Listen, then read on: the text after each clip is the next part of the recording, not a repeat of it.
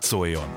Más hangok, más megoldások, más nézőpontok, más ízek. Itt a Klubrádióban a 92.9-en. Ami a torkunkon kifér. Hadd szóljon!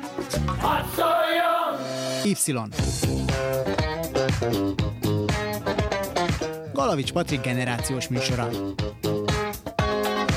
Állandóan azt a rohadt telefont nyomkodják. Köszöntöm a hallgatókat, Galavics Patrik vagyok, ez pedig az Y. A mai adásban egy olyan témáról lesz szó, ami évek óta meghatározza a magyar közbeszédet, ennek ellenére nagyon ritkán van róla érdemi és főleg értelmes diskurzus. Egyik oldalról gyakorlatilag csak szélsőséges állításokkal találkozunk, amiket folyamatosan nyomnak az arcunkba, a másik oldalon pedig leginkább sunnyogással. E, ennyiből már gondolom azért sokan kitalálták, hogy egy bevándorlást érintő kérdésről fogok beszélgetni a mai adásban a vendégemmel, Szájfómárral. Egészen konkrétan a muszlimok és különösképpen a muszlim fiataloknak az integrációjáról, és ahogy mondtam, a vendég a stúdióban Szájfómár közel-kelet kutató. Köszönöm, hogy elfogadtad a meghívásom. Szia! Szervusz!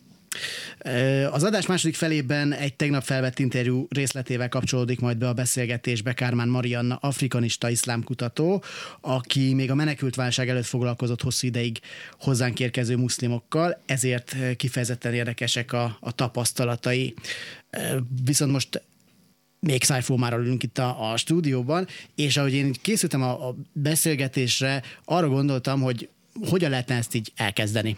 Hogyan lehetne úgy elkezdeni, hogy ne tökéletesen in medias res legyen ez az egész, mert gyakorlatilag bárhonnan fogjuk meg a, a muszlimoknak az integrációjának a kérdését, főleg a jelenlegi felfokozott angulatba, azt, azt nem lehet úgy, hogy, hogy ne egyből mékasba nyúljunk.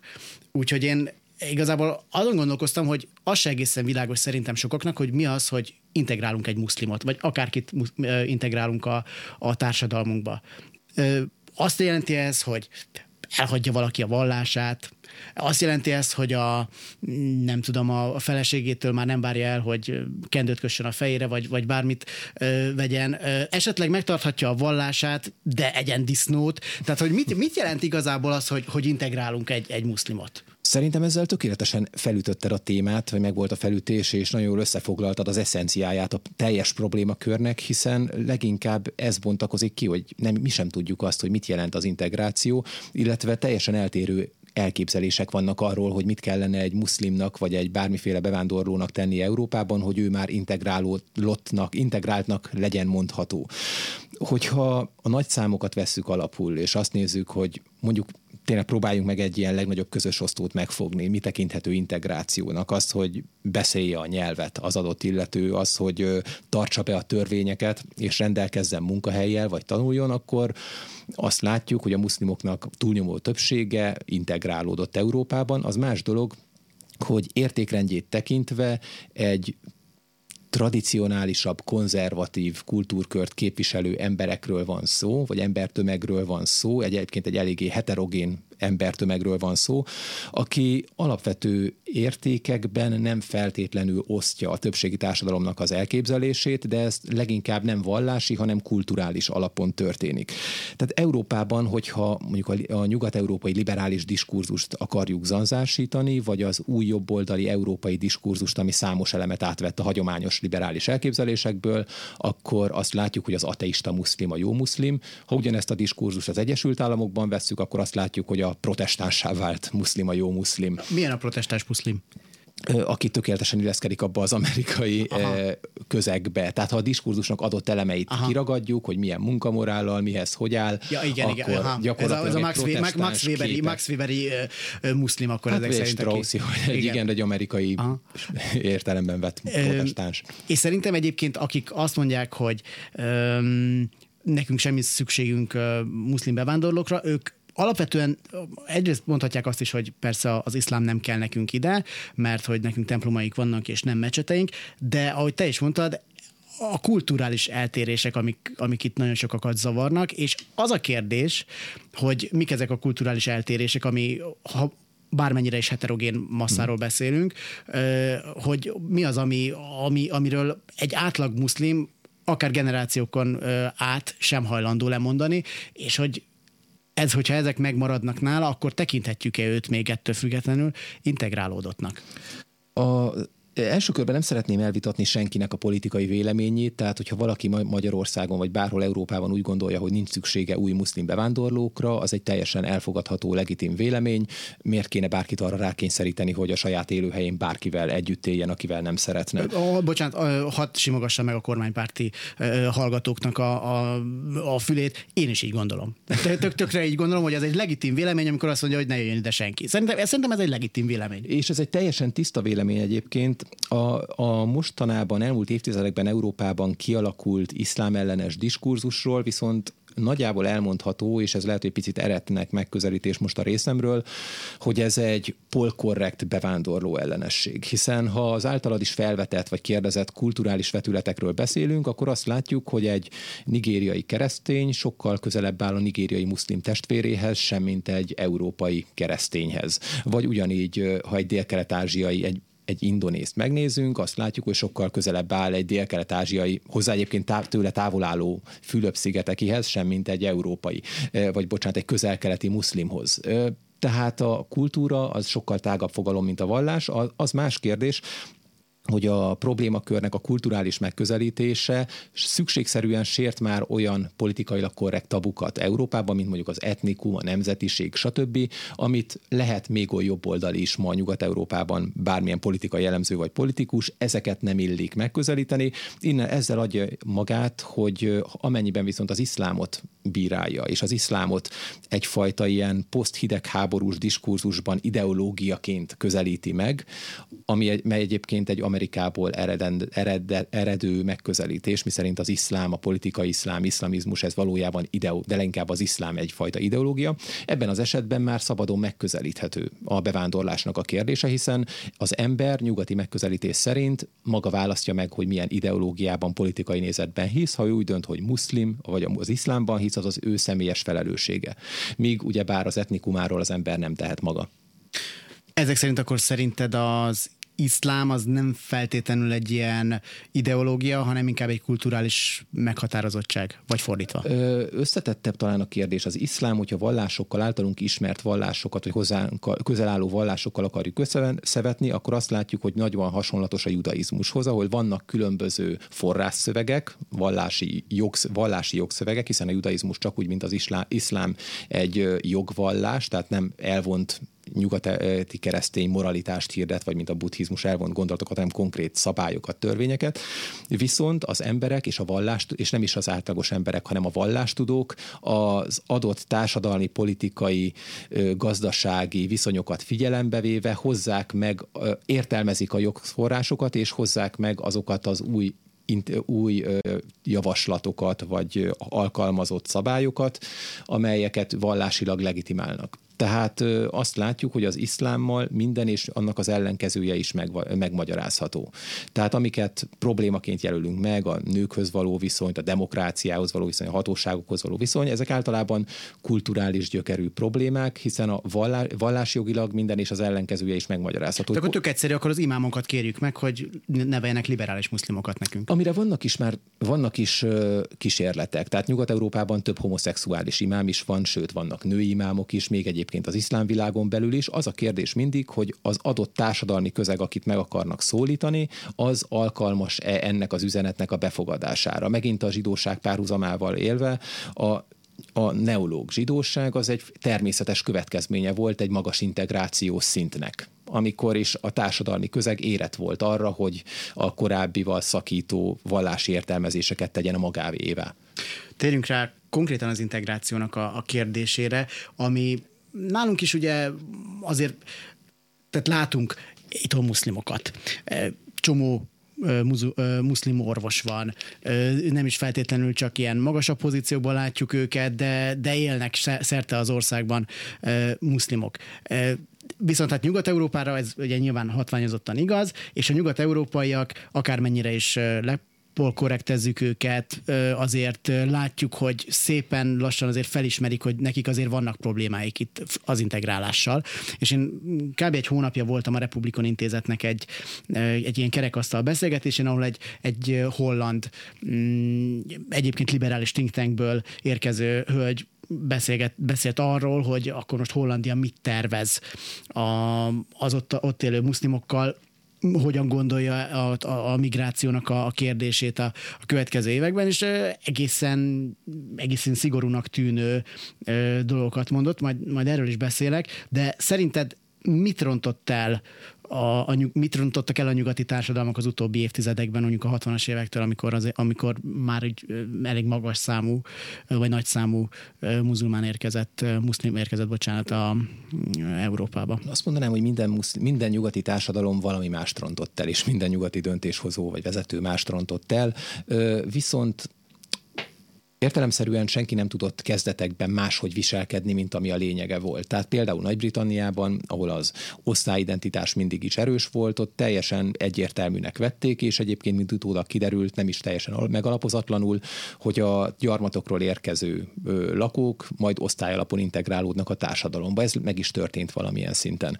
Franciaországban a maguk frankofon nézőpontjából úgy gondolták, hogy majd nyelvi és kulturális alapon fognak ezek a tömegek integrálódni. Nem volt meg az a kulturális, vagy bocsánat, az a történelmi tapasztalat, hogy amiből az következtetett volna, vagy azt a következtetés vonhatták volna le, hogy ez nem fog megtörténni. Belgium esete például egy egészen különleges helyzet volt, egy olyan országról beszélünk, ami oszlopos társadalomnak is mondható, tehát voltak már flamandok, vallonok, németek, akiknek meg volt a maguk társadalmi politikai struktúrája. Egy ilyen környezetben a frissen érkező marokkóiak, törökök nem, tud, nem tehettek más, maguk is létrehoztak egy oszlopot.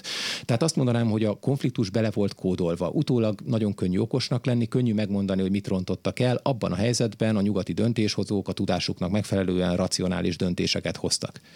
Ahhoz képest viszont, és ezt Zentei Péter kollégámmal szoktuk nagyon sokszor e, e, e, ilyen kérdésekről itt beszélgetni, hogy ő mindig a német fiatalokat hozza példaként, és a, a Németországban most már akár sokadik generációs törököket, hogy igen, vannak köztük nyilván olyanok, akik nem Angela Merkel, hanem mondjuk Erdogan tekintik inkább vezetőjüknek, de a többségük az a helyzet, hogy kimegy mondjuk a német válogatottnak a meccseire, és német zászlót lenget. Mondom ezt úgy, hogy ezt végül is természetesnek is vesszük, de én nekem például van olyan német barátom, aki etnikailag is germán, tehát, és, és ő azt mondta, hogy az esze ágában nem lenne soha német zászlót lengetni, mert, mert, hát a, mert ilyen nemzetiségi dolgokba ő nem megy bele, meg, ilyen, meg, ilyen túl, meg neki ez már ilyen nacionalista húr, és, és nem. Viszont valami mégis működött, annak ellenére, hogy ahogy itt kiveszem a szavaidból, nem volt azért tervszerű integráció a 60-as, 70-es években, hogyha, hogyha azt nézzük. Számos országban ez nem volt meg. Egyébként éppen az általad említett Hollandiában ez a hollandok általában szeretnek tervezni, elég a vasúti rendszerüket megnézni. Náluk azért ez sokkal tudatosabban ment. Tehát ma Hollandiában nehéz olyan marokkói törököt találni, aki nem beszél jól hollandul, hiszen már a 90-es években, meg pláne a családegyesítések idején is alapfeltétel volt, hogy ja, tanulják meg a megfelelő nyelvet. Németországban ez kevésbé ment végbe sikeresen, de például Nagy-Britanniában nagyon jól végbe ment. Franciaországban szintén, de ott is hozzá, azért soka, ö, sokat hozzáadott a dologhoz, hogy akik érkeztek, már eleve beszéltek angolul vagy franciául valamilyen szinten. Németországban ez problémásabb volt. Ha valaki most érkezik muszlimként Európába, akkor mm, mit gondolsz, hogy mi lenne az a minimum, amit, amit egyből meg kell vele tennie a befogadó társadalomnak, hogy, hogy semmiképpen se történhessen, nem tudom, valakinek az elszigetelődése, vagy ilyen gettóba kerülése. A, ez több részre bontható, bontható ez a kérdés. Az egyik, hogyha valaki egyénként érkezik meg, ne, akkor nyilván egy, egyfajta integrációs folyamaton át kell lesnie, viszont én azt látom, hogy Nyugat-Európa valamelyest azért tanult a korábbi problémákból, a politikusok, felelős politikusok legyenek bármilyen színűek politikailag, látják a társadalmi feszültségeket, és már nem igazán vevők arra, hogy hatalmas tömegekben fogadjanak be embereket Európán kívülről. Amennyiben ez megtörténik, mint például 2015-ben, azt látjuk, hogy a honosítás már korán sem annyira egyszerű, mint régebben volt, és nem biztos, hogy annyira bőkezően fognak bánni akár a németek, a franciák az állampolgárság kiadásával, mint annak idején a 80-as, 90-es években.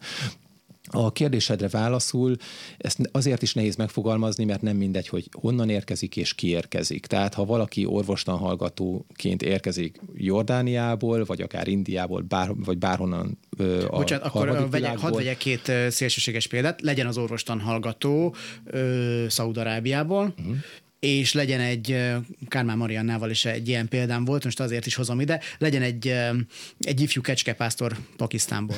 Hát a szaudi orvosnak hallgatónak a helyzete, mint sok hozzá hasonló társadalmi pozíciójú emberé, speciális, tőle nem biztos, hogy bármit el kell várni, azon kívül tanuljon meg magyarul, ami egyébként zajlik is, hiszen mm. ahhoz, hogy betegeken tudjon gyakorolni, ahhoz kell valamilyen szinten a nyelvet ismernie. De amennyiben valaki egy diákvizummal van itt, és nem szándékozik sokáig maradni, ebben az esetben nem biztos, hogy bármiféle integrációs folyamaton át kell esnie. Amennyiben egy Európán kívülről érkező emberről van szó, mondjuk egy menedék kérőről, akkor ez nyilván sokkal szigorúbban kell elbírálni. És itt adott országontól múlik. Tehát nem hiszem, hogy van egy univerzális recept mm. egész Európára, hiszen mindenhol speciális a helyzet, és leginkább azt látom, hogy maguk a nyugat-európai politikusok, hatóságok sem igazán tudják megfogalmazni, hogy mit tartanak az alapvető nemzeti identitás részének, amihez aztán a frissen érkezőknek illeszkedniük, alkalmazkodniuk kellene. Ö- nem fogom hagyni a, a pakisztáni kecskepásztornak a példáját, hogy, hogy ő tőle akkor mit tudunk elvárni. Ő nagy valószínűséggel nem beszél európai nyelvet, nagy valószínűséggel egészen máshogy szocializálódott, mint, mint akár egy, egy itthoni, nem tudom, Szabolcsi faluban bárki. Ő, ő neki mennyire reménytelen a helyzete? Hát a mostani helyzetben, mostani politikai helyzetben meglehetősen reménytelennek látom, ezért úgy gondolom, hogy nem feltétlenül célszerű vagy kívánatos európai szempontból pakisztáni kecskepásztorok tömeges beengedése az elkövetkező időszakban. Amennyiben egy menedékkérőről van szó, akkor szükségszerűen elvárható igen, az, igen, az, egyfajta igen integrációs folyamat, de nem vagyok benne biztos, hogy a menedékkérelemnek a vég, vagy a, megutal, a kiutalt mened, vagy, át, vagy meg, jogosnak vélt menedékkérelemnek a végtelenség kell tartania. Tehát amennyiben pár éves időszakokról beszélünk, amely adott esetben meghosszabbítható, vagy addig, amíg konfliktus van az adott országban, vagy amíg az adott a befogadó ország gazdaságára nézve hasznos az adott ember, hiszen például van munkája, hiány szakmát tölt be, vagy legalábbis olyan munkát, amit más nem végezne el, akkor ez egy egészen más helyzetet eredményez. Teket Péter írt arról az azonnalin, és ez egy kicsit most csatlakozik a, a te gondolatmenetedhez, hogy a németek annak idején azt rontották el, a, az integrációval kapcsolatban, hogy odavitték a törököket vendégmunkásnak, és azt hitték, hogy majd hazamennek. És ezért nem nagyon tettek lépéseket arra, hogy ők most tanuljanak németül, és stb. Hát aztán nem mentek haza, a többségük nem ment haza. Hogy az egy reális elvárás, hogy valakit idehozunk, úgymond, vagy, vagy valaki magától idejön, és azt gondoljuk, hogy akkor két, két év után ő hazamegy. Ez, ez most megtörténik? Látunk egy ilyen öm, látunk ilyen folyamatot? Én azt látom, hogy egyre nehezebb azért Európában maradni. Tehát például a német mm. példával érve 2015-ig, vagy, vagy az utána jövő politikai problémákig a menekült státusznak alapvetően nyitott végű volt. Most utána ezt lecsökkentették egy évre, majd ha jól, ha jól tudom, most már fél éves ez az időintervallum, amire jár a menekült státusz.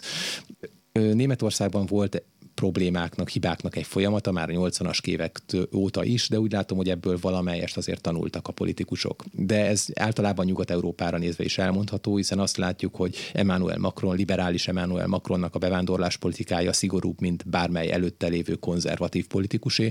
Egész egyszerűen abból azokból kifolyólag, hogy egy politikusnak, amennyiben társadalmi legitimitást akar, és azt akar, hogy megszavazzák az emberek legközelebb is, válaszolnia kell az igényekre és nem engedheti meg, hogy a tőle szélre lévő erők tematizálják a politikai közbeszédet.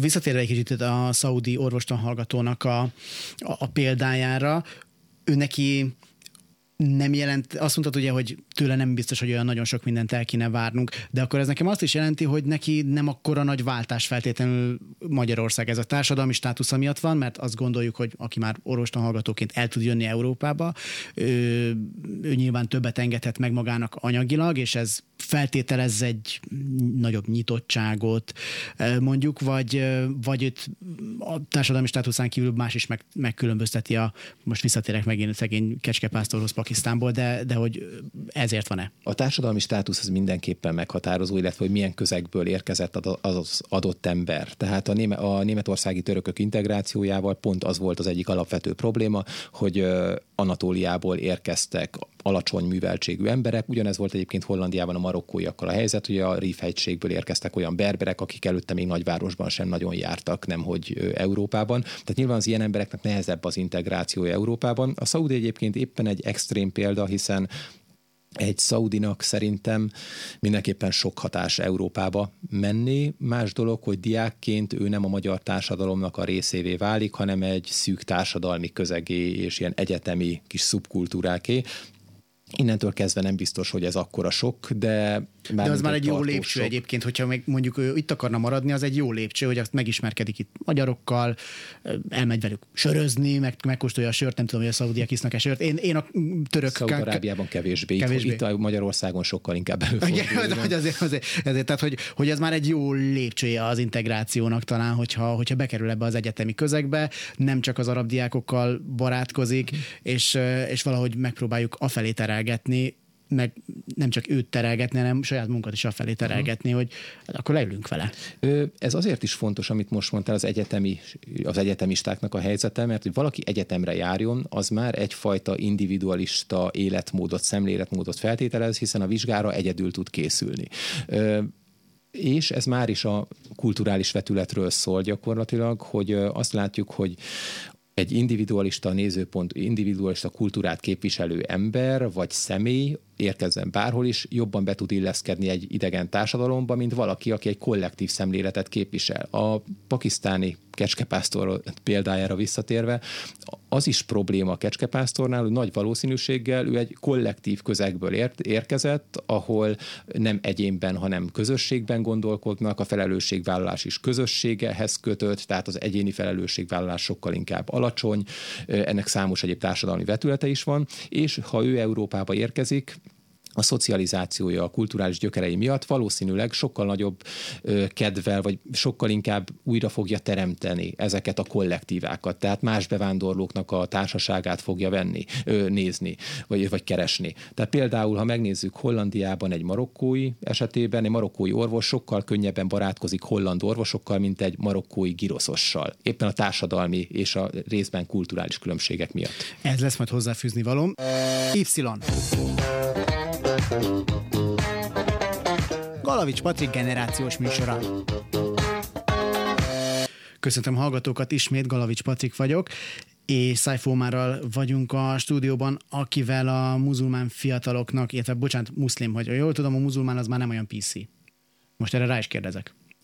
Hát ha jól tudom, a muzulmán az alapvetően a németből jött át a Aha. magyar nyelvbe, tehát itt nálunk muszlim, mohamedán, muzulmán, stb. elnevezés Aha. van. A muszlim az, ami, ami azért honosodott meg, mert ők magukat így hívják. Jó, Oké, okay, ezt is tisztáztuk, hogy a muszlim fiataloknak az integrációjáról, és általában a muszlimoknak a, az európai integrációjáról beszélgetünk, és azt mondtam a hírek előtt, hogy lesz még egy megjegyzésem ahhoz, amit, amit Omar itt mondott, továbbra sem szakadok el a szegény pakisztáni kecskepásztortól, de én azért egyre jobban azt érzem, hogy hogy itt vannak olyan tévképzetek, hogy akár egy tényleg egy pakisztáni kecskepásztornak is a mindennapjait határozza meg a, az iszlám Holott ez nyilvánvalóan nincs így.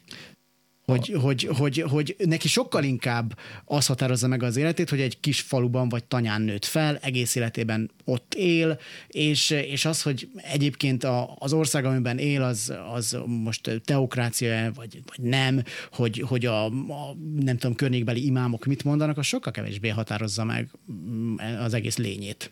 A muszlimok identitása, mint az európaiaknak az identitása is nagyon sokrétű, tehát valaki lehet egyszerre török, muszlim, ankarai, valamely foci csapatnak a támogatója, stb. Ugyanez az európai muszlimokra is elmondható. Az iszlám ezekben az identitás rétegekben nem mindig van, sőt általában nem első helyen van. Általában egy muszlim számára a maga vallásossága egy ilyen természetes alapállapot, amit nem gondol túl, ha, hanem elfogad úgy, ahogy kapta a szüleitől, a környezetétől, és ez általában nem egyfajta vegytiszta iszlám, ami a Koránon és a profétai hadiszokon alapul, hanem egy helyi szokásokkal, hagyományokkal keveredő népi vallásosság. Ez az alaphelyzet. Nyilván di- diaszpórákban ez átalakul, és az internetnek köszönhetően is van már egyfajta globalizációja az iszlámnak, ahol ideák, gondolatok, értelmezések országhatárokon át terjednek.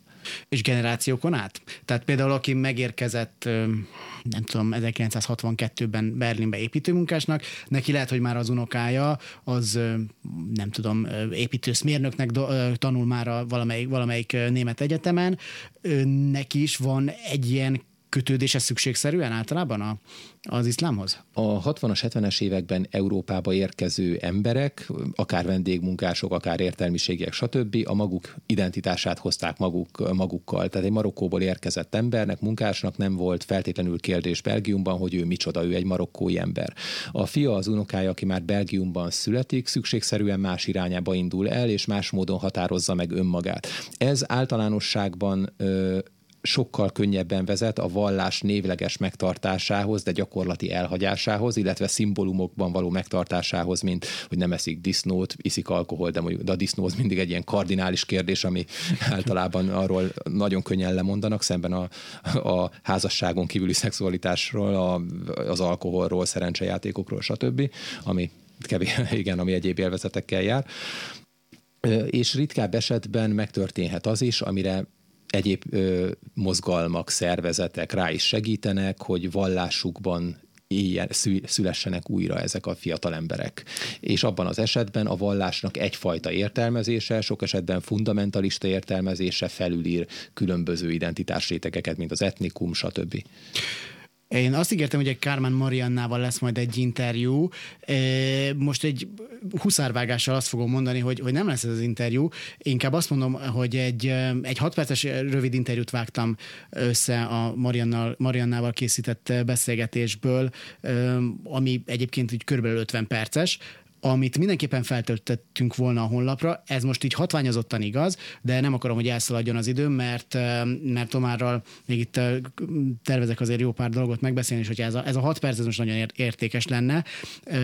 Úgyhogy majd a, majd a honlapon megtalálhat, meg lesz található a, a Kármán Mariannával készült hosszabb interjú változat. És hogy miért akarom, vagy hogy miért, miért hagyom most ki ezt, nem hagyom ki teljesen, mert elmondom, hogy mit mondott Marianna, és hogy milyen témára akarok áttérni most, ez pedig a nők helyzete.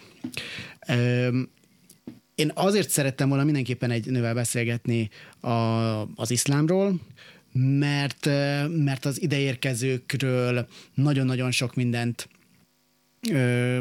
mondanak, nagyon sok mindent hallunk, akár Németországból, akár itthonról, itthonról, hogy hát hogyan bánnak a nőkkel. Lehet hozni itt a, a svédországi erőszak statisztikákat, ami már nyilván egy extrém példa, de, de pár hónap ezelőtt jött ki Ausztriában egy, egy, német, egy, egy tanárnőnek a, a könyve, aki amellett érvel, hogy valamit kezdeni kell a, a muszlim gyerekekkel, mert egyszerűen nem lehet velük bírni, és nem annyi akkora a kulturális különbség a, a fiúk és a lányok között, hogy az, hogy, a, hogy az elfogadhatatlan.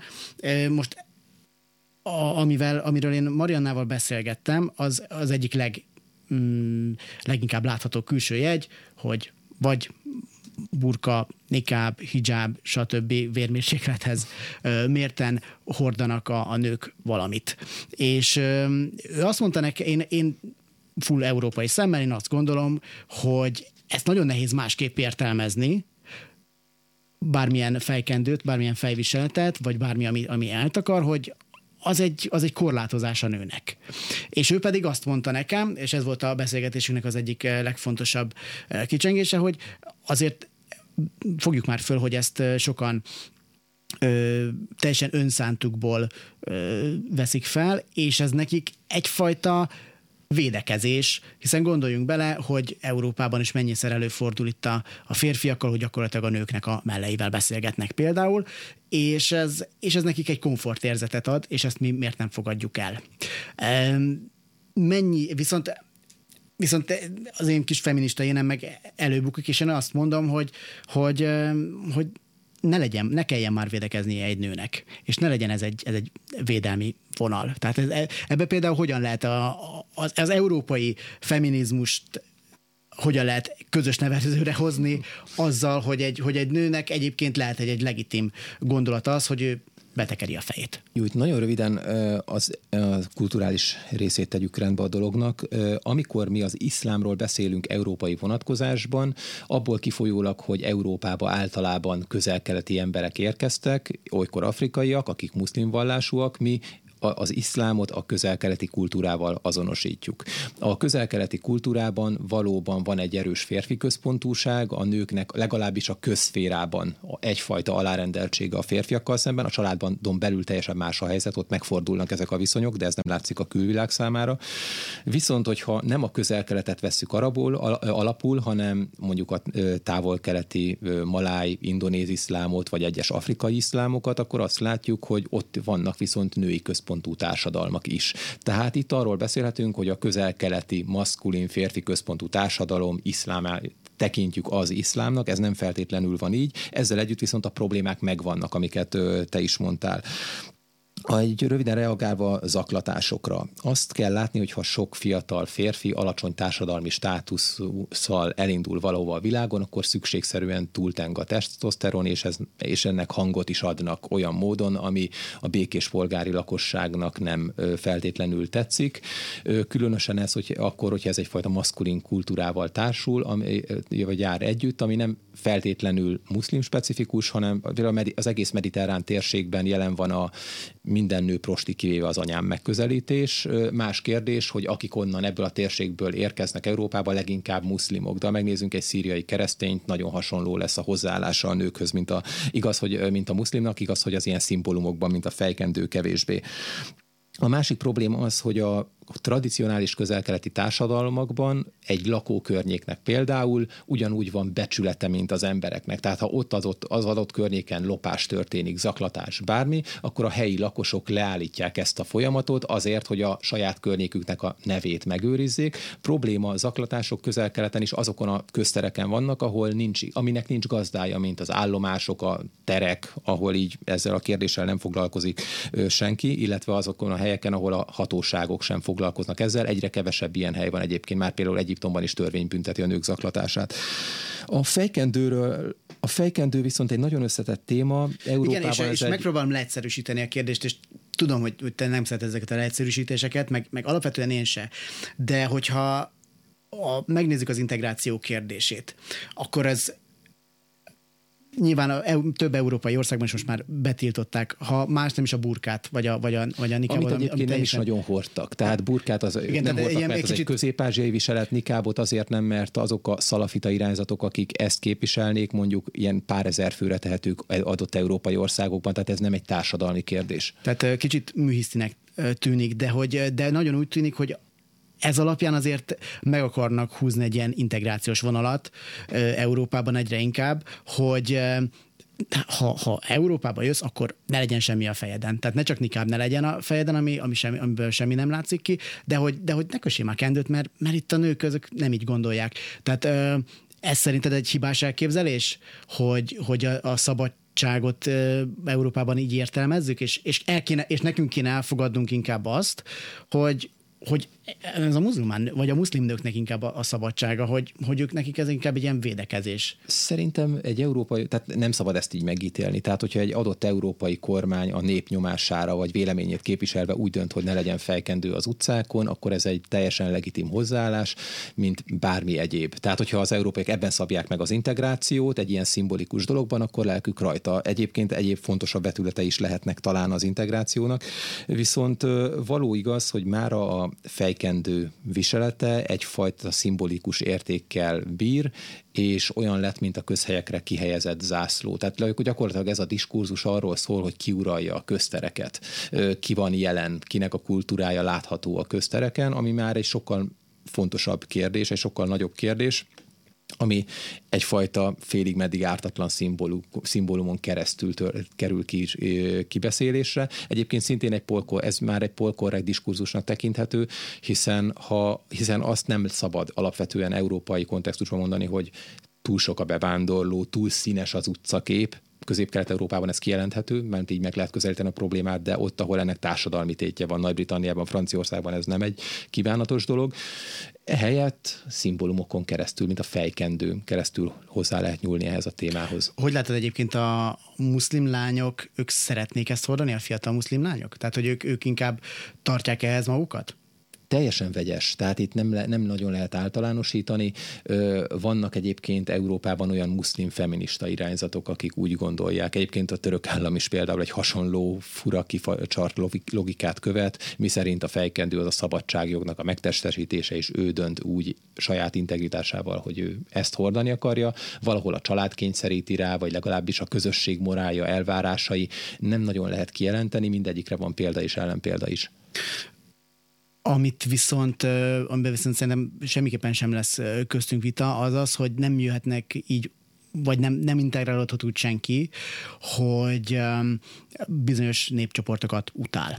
És és azt viszont látjuk, hogy itt az adás előtt, amikor beszélgetünk, akkor a Zeitnek az egyik cikkét hoztam fel példaként, de számtalan másik példát felhozhattam volna, az antiszemitizmusra és a zsidó ellenességre. Igen. Röviden összefoglalom a, a Zeit cikket, amit egy, egyébként egy zsidó újságíró nő írt, aki egy ilyen integrációs kurzusra, beszélgetésre ment el muszlim fiatalokkal, akik, akik nem tudták, hogy ő zsidó, és teljesen szabadon beszéltek arról, hogy ők mennyire gyűlölik a zsidókat. Elhangzottak olyan mondatok, ami nyilván teljesen segreültette szegény is újságírónőt, hogy hát nálunk Hitler, ő egy hős, és, és a többi, és hogy nekik a, az iskolában már az első napon megtanulják, hogy, hogy minden zsidó disznó.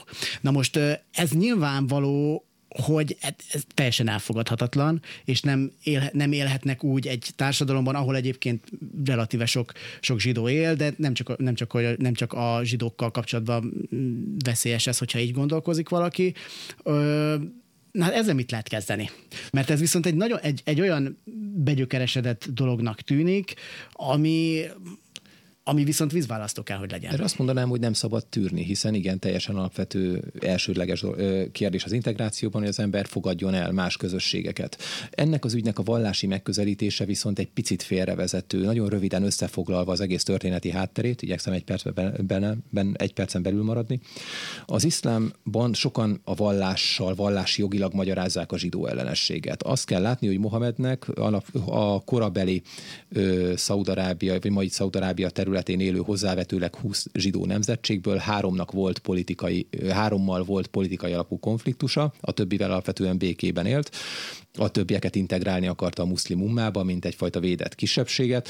A későbbiekben az Abbaszida birodalom, a, az andalúziai morhódoltság alatt, de még az oszmán időkben is a zsidóság teljes békében élt, vagy hozzávetőleg teljes békében élt a muszlim közegben, vagy nem volt több konfliktus, mint bármely kisebbségnek, sőt inkább kevesebb a, a 20. század elején a különböző európai antiszemita szakirodalom nem muszlim kezek által, hanem arab keresztény kezek által és fordítók által honosodott meg az iszlám világban, majd a világ, második világháborúban ellenségem ellensége a barátom alapon a francia és brit gyarmati függésben álló vagy befolyás alatt álló arab közösségek, országok a németekkel szimpatizáltak. Viszont egészen Izrael megalapításáig nem volt különösebben konfliktus a helyi zsidó közösségek és a muszlimok között, és majd Izrael megalapítását követően is sokkal inkább egy arab-zsidó konfliktusként volt ez a konfliktus interpretálva az iszlám világon belül volt, aki egy baloldali nacionalista konfliktusként interpretálta. Majd aztán Nasser elnök megbukott, a 67-es háborút elvesztették az arabok, és innentől kezdve erősödött a muszlim testvériség egyik részről, aki elkezdte iszlamizálni a palesztin konfliktust, majd majd jött az iráni iszlám forradalom, ahol aztán ez egy újabb löketet kapott, és újabb más irányú iszlamizáció történt meg a konfliktusnak, majd aztán Európában a diaszpórákon keresztül, amit már érintettünk, az identitásváltás, a vallási identitás egyfajta erősödésén keresztül megjelent ez bocs, a fajta Bocs, hogy félbeszakítalak, de szerinted akkor ez inkább csak egy hullám az iszlámon belül, hogy hogy akik jönnek közöttük az antiszemitizmus az adott esetben nagyon erős, és ez majd le is csillapodhat, mert nem, mert nem vallási alapú. A közel-keleten, ha megnézzük, a közel-keleti keresztény közösségeknek a zsidókhoz, az Izraelhez való hozzáállása egy az egyben megegyezik a muszlimokéval, a muszlim szomszédaikéval. Tehát beszélek itt a szíriai, jordán, palesztin, egyéb keresztényekről. Ha viszont megnézzük egy nagyon érdekes példa marokkói vetületét a dolognak, azt látjuk, hogy Marokkó egy kifejezetten zsidó és Izrael barát ország, számos anyagi előnyt adnak a zsidó közösségnek, nagyon komoly kulturális programokat támogatnak, szemben például az Európában élő marokkói diaszpórákkal. Tehát míg az anyaországban van egyfajta szimpátia Izrael irányába, a marokkói diaszpórák ennek gyökeresen ellentétét képviselik, és sokszor még a palesztinokra is rálicitálnak Izrael ellenességben. Ez annak köszönhető, hogy az Európában élő marokkói diaszpórák körében, a fiatalok körében egyre inkább vallási alapon próbálják magukat meghatározni, és bekapcsolódnak egyfajta olyan diskurzusban, amiben egy más képzelt közösséghez képzelik bele magukat. Tehát úgy gondolom, hogy iszlám vallásjogi alapokon a zsidó barátságot ugyanúgy meg lehet magyarázni, vagy még jobban, mint a zsidó ellenességet. Ez már egy társadalmi kérdés, hogy ezt mennyire, hogy ez mennyire megvalósítható, és egy politikai kérdés, hogy az aktuális államhatalmak Európában mennyire kényszerítik ki. Hát akkor kényszerítsék ki, és akkor ezek szerint ez lenne, a, ez lenne a lényege. Csak hát ugye, amíg nincsen normális diskurzus róla, addig, addig nagyon-nagyon nehéz, de akkor ezek szerint ezek is elkezdődtek, te úgy látod. A, mind, a, mind a politikai akarat, mind a, mind a diskurzus alapvetően. Hát lokálisan országszinten ezek a diskurzusok zajlanak, mi nyilván sok, ö, sok tabuval, és a mindenhol a helyi viszonylatban és a helyi gondolkodás történet és politikai kontextusnak megfelelően ö, és én úgy látom, hogy legalábbis kísérletek vannak már jó ideje a problémák megoldására. Most már nem az, hogy nincsen időnk, de most már nagyon durván mínuszba vagyunk, de egy ilyen kötszurkálást meg jóslást szeretnék tőled a végére itt hallani, hogy mit gondolsz, hogy egy, egy húsz év múlva az a fajta akár iszlám ellenesség, amit, amit ma, ma tapasztalunk, meg, meg iszlám kritika, az sokkal halkabb lesz valószínűleg ezeknek a folyamatoknak köszönhetően? Hát nem mernék jósolni, azt mondanám, hogy ha nem így történik, és ha nem történnek nagyon hamar vált, vál, vál, nem lesznek válaszok ezekre a kihívásokra Európában, akkor a kisebbség szükségszerűen rosszul fog járni. Tehát a többségi társadalom ki fog kényszeríteni olyan lépéseket a hatóságok és politikusok részéről, amivel rendbe teszi úgymond ezt a kérdést. Itt leginkább a kisebbségnek, a muszlimoknak az érdeke Tehát az, a bot, bot rosszabbik végén ők lesznek mindenképpen, hogyha... Európa hogyha... története ezt mutatja, hogy a bot rosszabbik végén mindig a kisebbségek voltak. Köszönöm szépen, még szerintem tudnánk legalább egy órát beszélgetni itt a, a dolgokról, de ennyi fért bele. Köszönöm, hogy itt voltál. Köszönöm az adás, az adás elkészültét Árva Brigi segítette, a technikus Kemény Dani volt. Az Y minden korábbi adását megtalálják a Klubrádió honlapján, illetve Spotify-on is.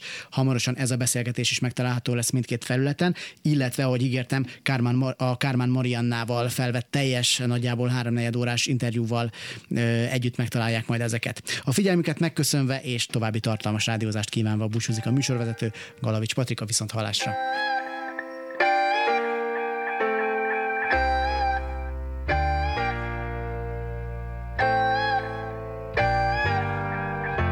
Ki lesz, aki most menekül, ki az, aki most elszalad, felőlem induljatok, holnapra úgysem marad, aki nem menekül, vagy nem rejtőzik el önnön maga elől a félelmeivel. Ki az, akit még megölelnél? Ki az, aki még veled mehet? Ha nem öleled meg, akitől félsz, ellép tőled, és agyon lövet. Ki lesz, aki most menekül? Ki az, ki most elszalad? Felőlem induljatok, holnapra úgysem marad, aki nem menekül, vagy nem rejtőzik el a félelmei elől, a félelmeivel. Ki az, akit még megölelnél? Ki az, aki még veled mehet? Ha nem öleled meg, akitől